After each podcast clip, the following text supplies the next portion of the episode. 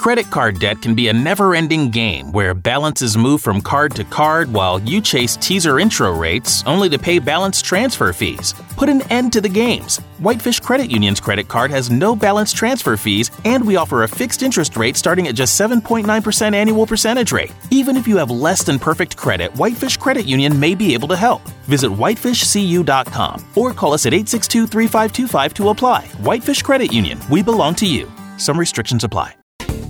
Now, back to the Nach On Sports and Anthony Nachreiner.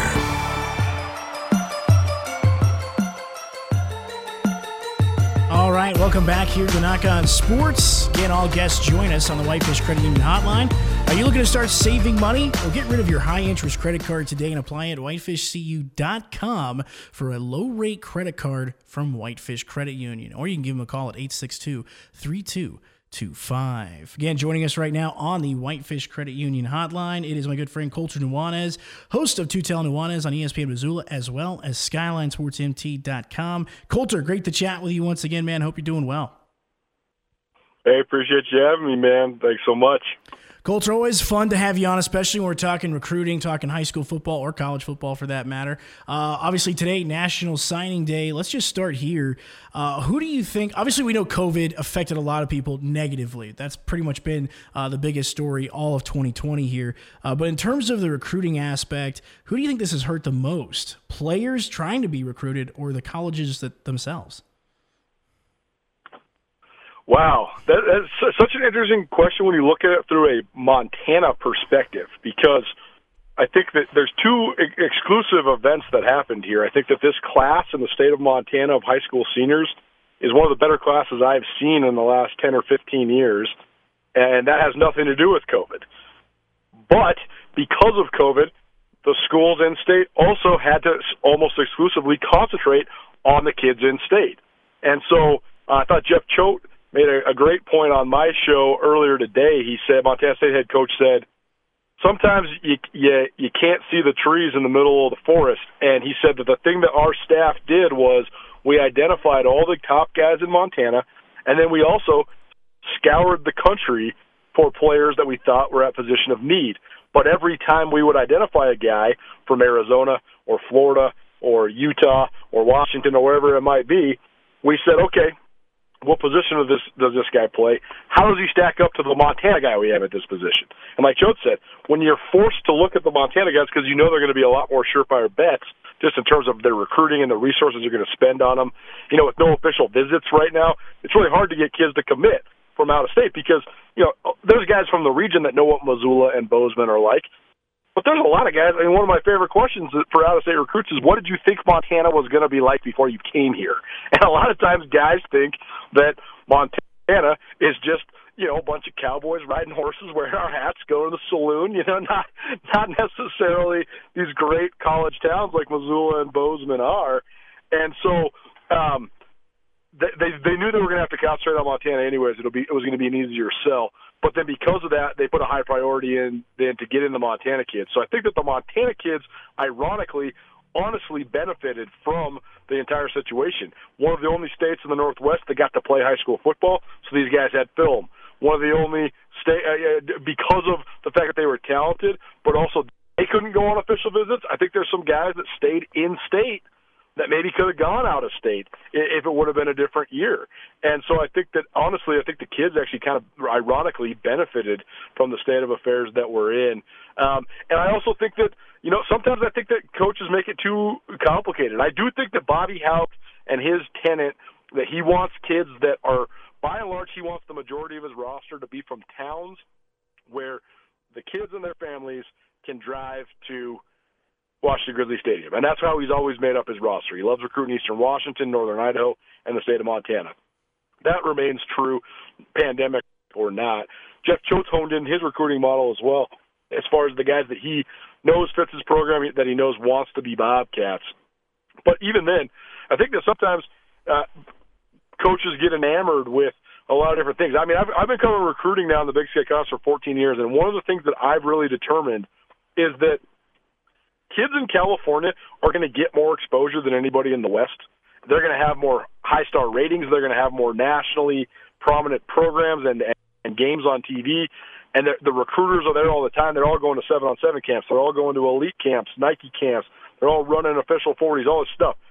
But by and large, I don't think that that actually means that those guys are that much better recruits. And when you talk about the program styles at Montana and Montana State, it's all about getting guys in the program they're going to develop and stay. And how? What do you need to do to develop? You need to stay. So getting a three or four star guy from California who gets disgruntled or or is not satisfied with what he's uh, what's happening in that program and he leaves, that doesn't matter. But if you get a kid that's a six man or eight man football player and he's totally cool with being a Grizz or a Cat and he grinds it out, all of a sudden he might be a starter or a contributor by the time he's a fourth year junior.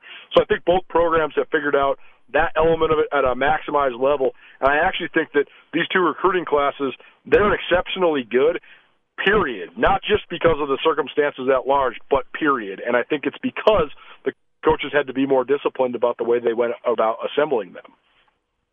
Right now, we are with Colter Nuanez, host of Tutel Nuanez on ESPN Missoula, as well as owner and operator of SkylineSportsMT.com. We're talking about National Signing Day.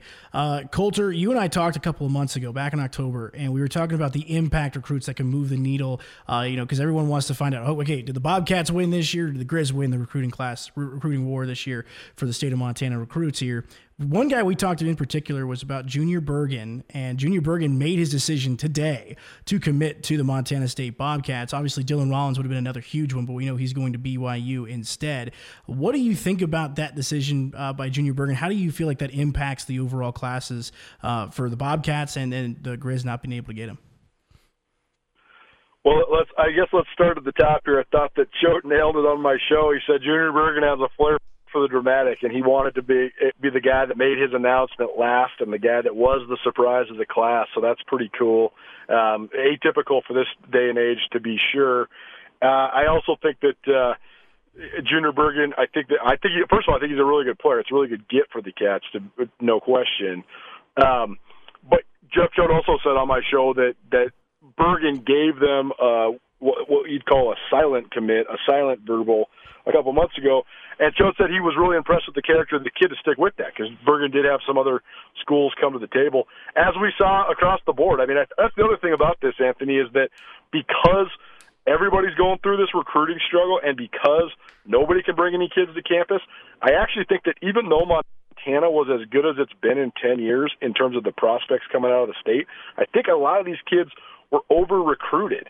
Uh, that's not to demean their talent whatsoever. But like Kenneth Eiden came on my show today too, and he said that Washington State and Oregon both came to the table late. Kellen Dietrich from Havre, who's going to the Grizzlies, and he talked about extensively that uh, he had multiple Pac-12s come to the to the the table late, and also a couple Mountain West as well. But he stuck with the Grizz. So uh, it's interesting to see Montana kids get that sort of recruitment. I don't think that schools would be coming into Montana looking for prospects if it wasn't this atypical year. Uh, but that's here nor there. I thought that Junior Bergen, as Jeff Choate said, was the cherry on top for the Bobcats. When you look at uh, all the kids in state, 25 total sign.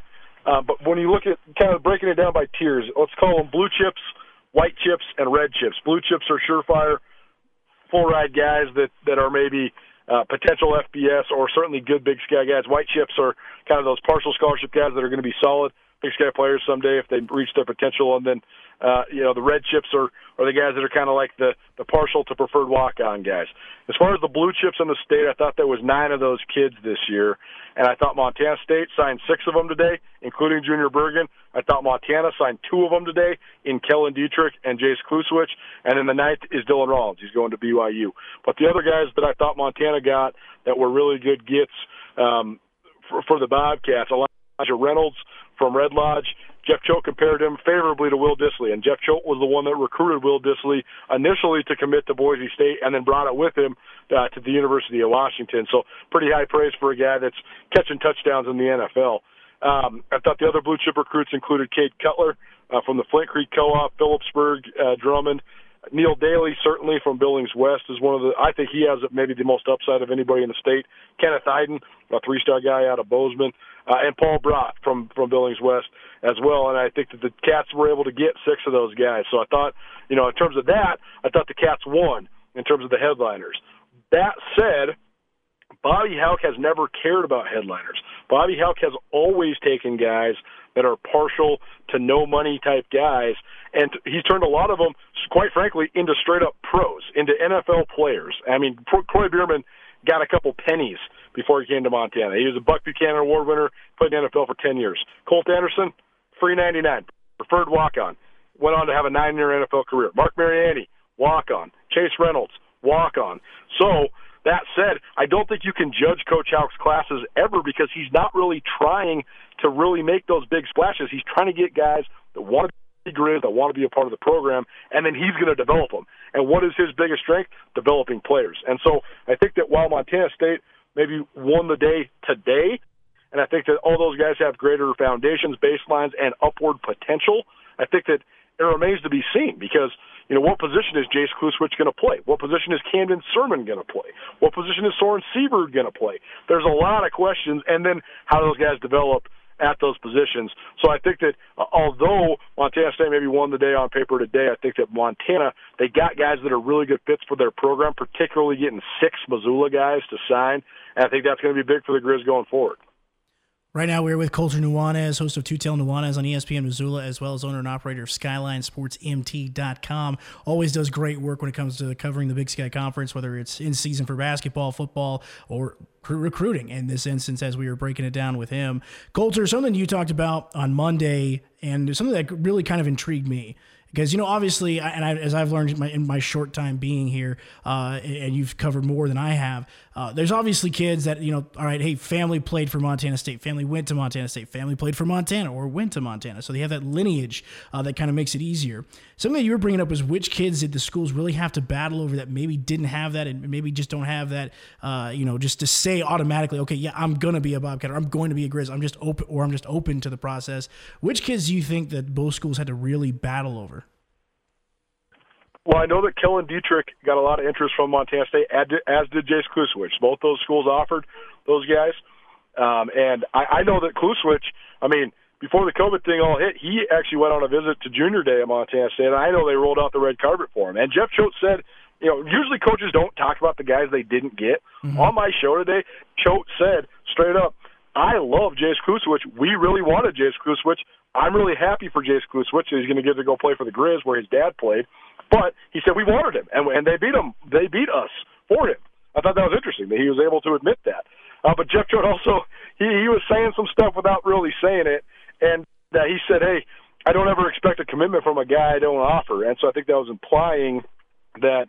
Uh, he didn't offer a lot of guys Montana signed, and he also made the comment that he thought Montana was an exceptionally good recruiting class this year in state. But he also said, I, "There's no way that you're going to convince me there's 25 guys that are worthy of being signed to the Division One program.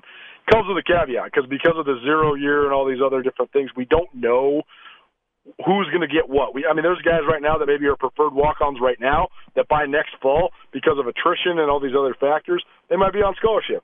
So who knows? But I thought that some of the main battles, you know, I thought the Grizz won on Dietrich, they won on Kluswich. Those are both two good gets. I know that the uh, the Grizz were in the mix a little bit with Elijah Reynolds, but that recruiting process was so quick. He committed in December of 2019, so that was pretty much signed, sealed, delivered. Uh, Mike Cutler at Flint Creek, he talked to me about how uh, he's had a relationship with Bobby Hauck for a long time, and the Philipsburg Drummond area has sent a lot of guys to the Grizz. But Mike Cutler was so impressed with Choate, and that sent uh, Cutler the Montana State way. So that was a good win for the Cats.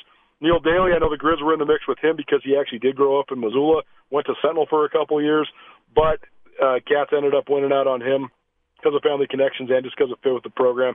And I know that the Grizz went hard at Kenneth Eiden as well. So that was a good win for uh, for Montana State to, to get Kenneth Eiden, the former Class AA uh, Defensive Player of the Year. So um, I think that on the, the the Sentinel side, the the Cats didn't really recruit many of those Sentinel kids besides Kluswich, Soren Searud, um, Gino Leonard, Colter, uh, excuse me, not Colter Janicaro, but T.J. Roush, Camden Sirmon, those four guys uh, I don't think they got much interest from Montana State at all. So there was some some kind of shoe-ins, but I do think the other one that's kind of interesting. I think he's going to be kind of a preferred walk-on at first. But Zach Evans from Helena High, if you know the kind of family history of the Cats, uh, excuse me, of Jeff Choate, he played at Montana Western, but one of his best friends is Scott Evans, the head coach mm-hmm. at Helena High. Scott Evans was at Jeff Choate's press conference when Jeff Choate was first hired, and so uh, I thought it was interesting that Scott Evans' kid is going to go play at Montana. Now, did Montana State really recruit him? I'm not really sure. I'm not really sure how uh, heavy they were in in the mix on him, but that is still a good get, particularly because I think Marcus Evans, the younger Evans boy, I think he's going to be one of the best players in that class next year. And I also think Caden Hewitt, the quarterback, is going to be a big player in that class too. So maybe Montana's taking Scott Evans, or excuse me, t- taking uh, Zach Evans to, to get a little momentum and recruiting those other Helena guys as well. right now, we are with Colter Nuanez, again, host of Two Telling Nuanez on ESPN Missoula. You can check out his show 4 to 6 p.m. Also, check out his great work on SkylineSportsMT.com. Colter, really appreciate the time. It is always a blast to break uh, recruiting down with you as well and talk high school football and college football with you here. Uh, looking forward to do so again. Hope you have a great rest of your night, my man. I appreciate it. I think talk to you soon.